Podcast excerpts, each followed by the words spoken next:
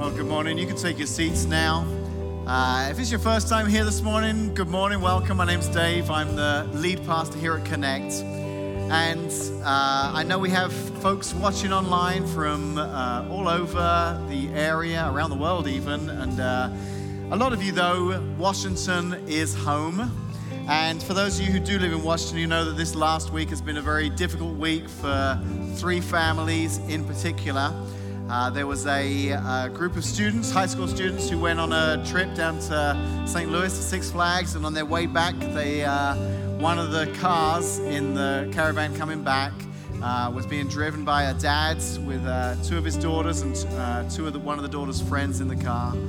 And sadly, the car was involved in a very serious accident, and the father and daughter lost their lives. The two friends lost their lives, and the uh, younger daughter is in hospital right now, still in uh, somewhat critical condition. So, obviously, incredibly tragic for those three families. But even as a community, you know, one of the blessings of being a part of a community like Washington is we're a very close, tight knit community. But uh, what the challenge is, is that when something like this happens, it really does affect uh, many people in the community. Just this week, I've talked to people who said, Oh, I, I, I coached that guy at baseball, or I remember that girl, she would be in the library at, at my school, and I ran track with, with her, her sister, and all these connections. So it affects so many people in so many ways. So I want to start out the service this morning that we as a church family collectively could pray for our community, but primarily for those families this morning. So would you join me as we pray? Father God, we come to you this morning with heavy, heavy hearts and ask you, Lord, please come. Lord Jesus, please come and be with these three families at this time. We pray for these three families who have suffered such unexpected and tragic loss this week. Lord, bring comfort and peace and love at this time.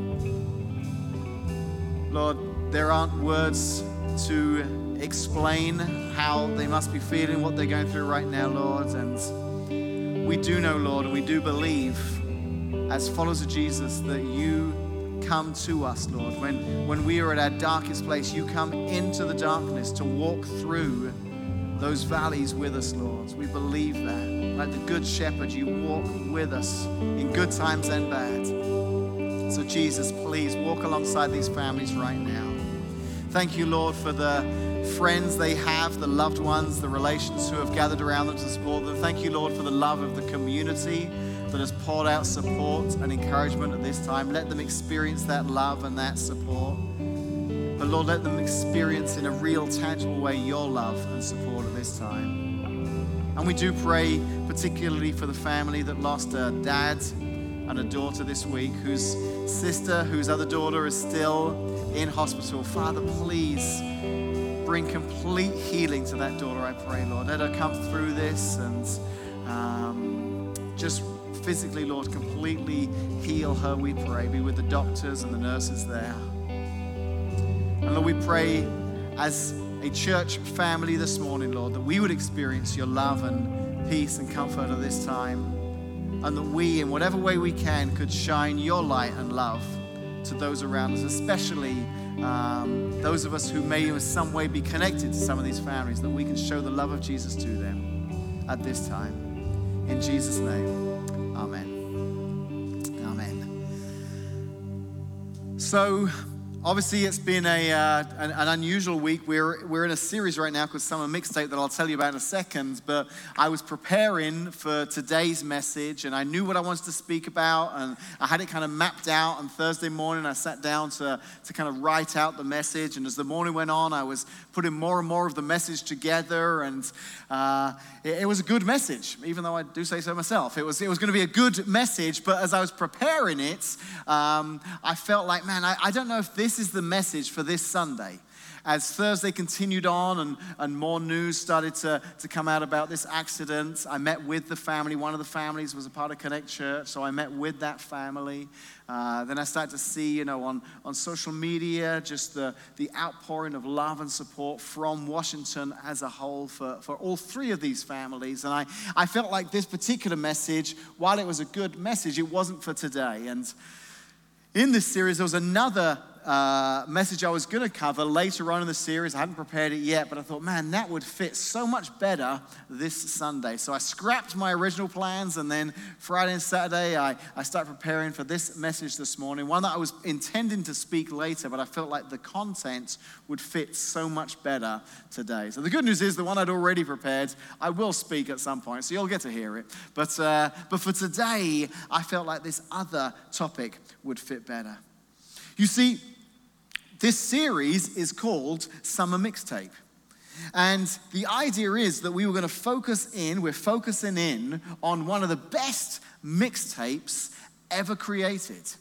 And this mixtape can be found in the Bible. It's called the Book of Psalms. You see, the Book of Psalms in the middle of the Bible, written thousands of years ago, were written as songs and as poems by the people of Israel expressing emotions to God. So, like all good mixtapes, each psalm has its own unique feel, its own set of emotions that go with it. There are 150 psalms altogether.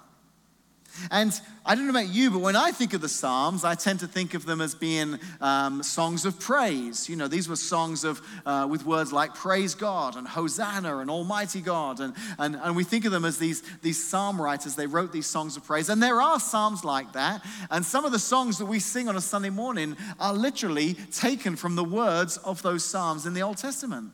So there are songs that you sung here on a Sunday morning at Connect, and you may not have realized it, but you were singing the songs of a psalm that was written hundreds of years ago, but had just been put to, to new contemporary music. But there aren't just psalms of praise. There's actually many different types of psalms that cover a variety of emotions. And there's actually a category of Psalms that we call the Psalms of Lament. The Psalms of Lament. So, what are the Psalms of Lament? You know, various biblical scholars, as they examine the Psalms that were written all those years ago, um, it's, it's kind of easy to see some similarities between some of the Psalms. So they'll, they'll create categories and they'll break the Psalms up into these different categories. And there is some debate amongst scholars as to how many categories there are. And some will have just a few categories and spread them, and then others will have more categories and spread them out more. But um, they all seem to agree that whether there's a few or a lot of categories, that there is one category in common in all of their findings, and that is that there is a section of Psalms that all fit very neatly under this title that we call the Psalms of Lament. To lament is to express deep sorrow, grief, or regret. The Psalms of Lament are beautiful poems or hymns expressing human struggles. That's the definition. That's what these Psalms of Lament are beautiful poems or hymns expressing human struggles. You know, the Psalms of Lament, they comprise the largest category of Psalms. Did you know that? So, of all 150 Psalms, about a third of the entire book, about a third of those Psalms would fit under that banner of Psalms of Lament. These Psalms are prayer they're prayers that lay out troubling situations to the Lord and, and make a request for his help.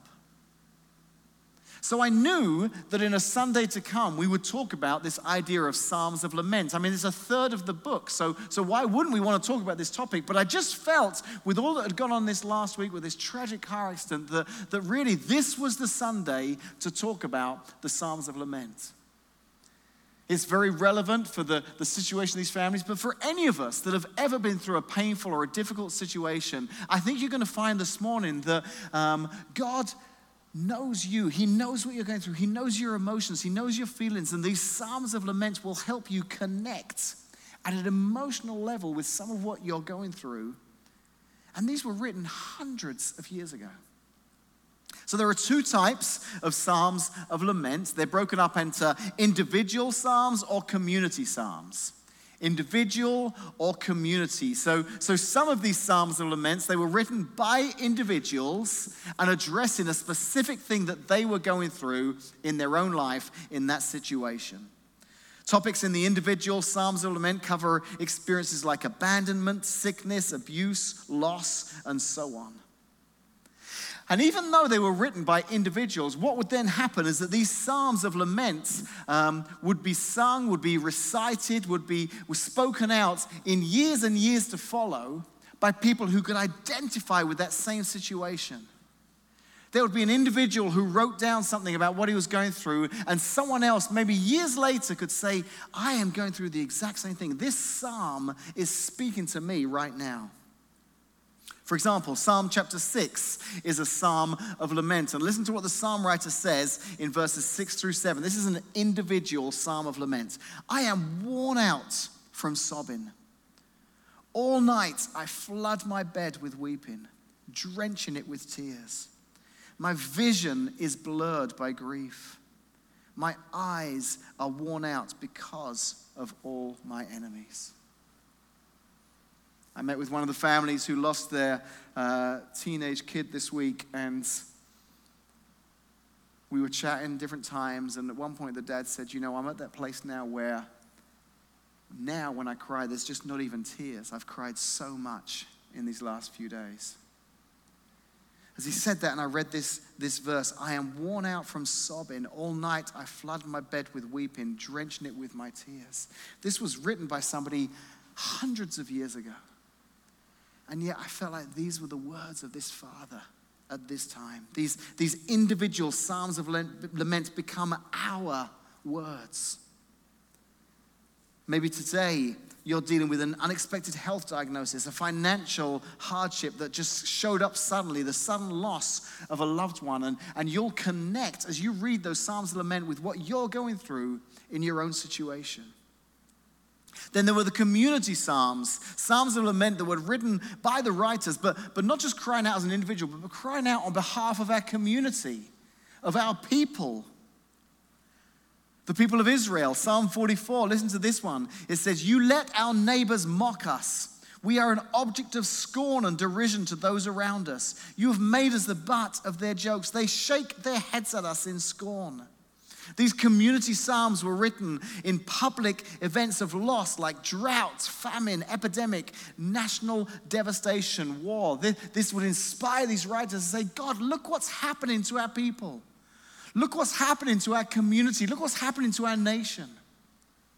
And again, thousands of years later, some of us can read these, these lament psalms and identify as communities. I believe that there are citizens of countries around the world in, in hard times crying out against corrupt or cruel governments.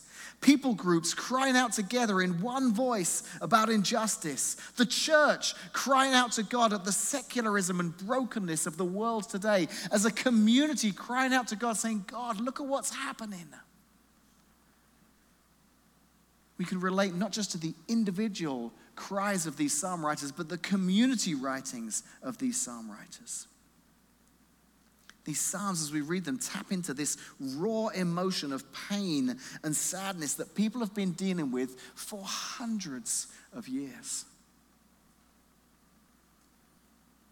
I think one of the hardest things I face as a pastor, and this has come to light this week, is being in situations where there's a side of me just wants to bring some answers wants to bring some, some explanation, but, but find myself saying, I, I don't know. I don't know why this happened. I don't understand fully. And when you examine the structure of these Psalms of Lament, what you discover is that sometimes there isn't an answer to the pain. Wouldn't it be great if we could turn to these Psalms and find the answer? But that's not what the Psalms of Lament are for. They're not there to answer questions, they're there to, to, to help us process through these times of pain and desperation. And what I found as I studied these, these, for these Psalms of Lament, this message this morning, is that actually in all of them, as the writers wrote these, these particular Psalms, they, they laid out this kind of pattern, this, this process. And it was almost a journey that the psalm writer would go through. And, and while it didn't answer questions, it helped the writer of this psalm work through the misery and the pain. And, and this process, this, this pattern, it would break the song or the poem down into three stages. And I thought this morning, as we look at these three stages, this might help some of us. This might help some of us as we're going through difficult times, as we go through painful times in our life. Maybe not right now, maybe we've been in one in the past, maybe there's one coming in the future, but, but understanding these, these stages, this process that these psalm writers went through, it may help us in our journey as well. The three stages were complaint, petition, and resolution. The psalm would have a complaint, followed by a petition, and then finally closed out with a resolution. So let's look first at the complaint. The truth is, we probably complain a little bit too much, don't we? I mean, I don't know about you, but you know, sometimes we can very quickly find ourselves complaining about things and then think afterwards, is that really something I should be complaining about? I came across a um, social media feed of a, of a travel agent, and she was sharing stories of customers that she's dealt with over the years in the travel industry and some of the complaints that they've sent her way. She'll always reach out and say, How was the trip? I'd love to get a review, get some feedback. And she's amazed and she writes out some of the complaints these customers have brought. One customer said, The restaurant said children eat free, but my 19 year old daughter still got charged for her meal. That was the complaint. Another wrote, My plane journey was a disappointment as the sky was too cloudy. It obstructed my children's view of the sea and it ruined our game of I Spy. Let me get right on that. I'll contact the pilot. We'll work on that for next time. Clear skies for every trip you take. One of her customers visited the Grand Canyon, and when she asked how it was, the person emailed back and she said, Well, the canyon could have been a little grander. Seriously? The Grand Canyon apparently wasn't grand enough? I mean, sometimes we do complain about some silly things, don't we? Like, have you ever found yourself complaining about something and realizing that's, that's pretty much a first world problem? I shouldn't be complaining about this when there, is, when there are such major things happening in the world. But that doesn't mean that we should never complain. There are situations in life, I think, that are worthy of frustration, that are worthy of complaint, that are worthy of us turning to God saying, What's up with that? What's that about? I think one of the most striking things about these Psalms of Lament is how they seem to interrogate God. They seem to be these Psalms where, where people are, are crying out to God and complaining. Psalm 13 was written by King David. Psalm 13 is a lament psalm. And listen to how he starts out. The first two verses, this is like the complaint section. Oh Lord, how long will you forget me? Forever? How long will you look the other way? How long must I struggle with anguish in my soul, with sorrow in my heart every day? How long will my enemy have the upper hand? God, come on. How much longer will my enemy have the upper hand? What, what is up with this?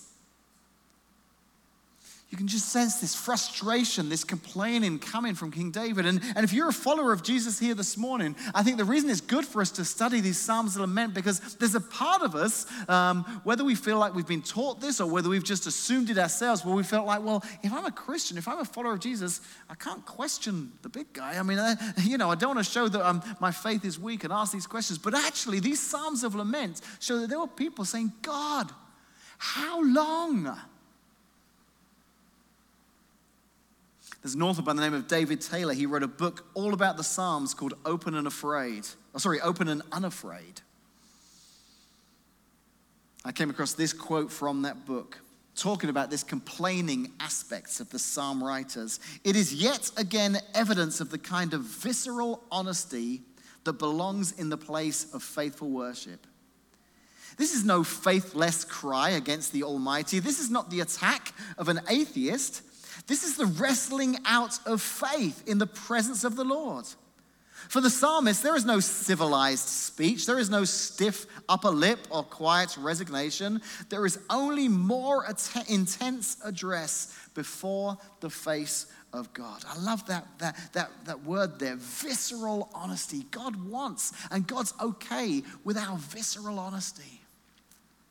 How long, God, will you allow this to happen? The Psalms would even challenge God on his own reputation. Not even how it's affecting the psalm writer, but how it's affecting God himself. Psalm 79 9 says, Help us, O God of our salvation. Help us for the glory of your name. Save us and forgive us our sins for the honor of your name. God, you need to make this right. You need to do it right for your sake. You're looking pretty bad down here right now for your reputation, for your name. What's going on?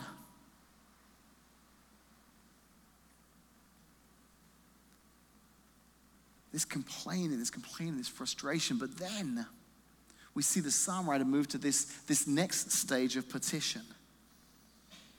In that same psalm, verse 13, chapter 13, verses 3 and 4, he says, David says, Turn and answer me, O Lord my God. Restore the sparkle to my eyes, or I will die. Don't let my enemies gloat, saying, We have defeated him. Don't let them rejoice at my downfall.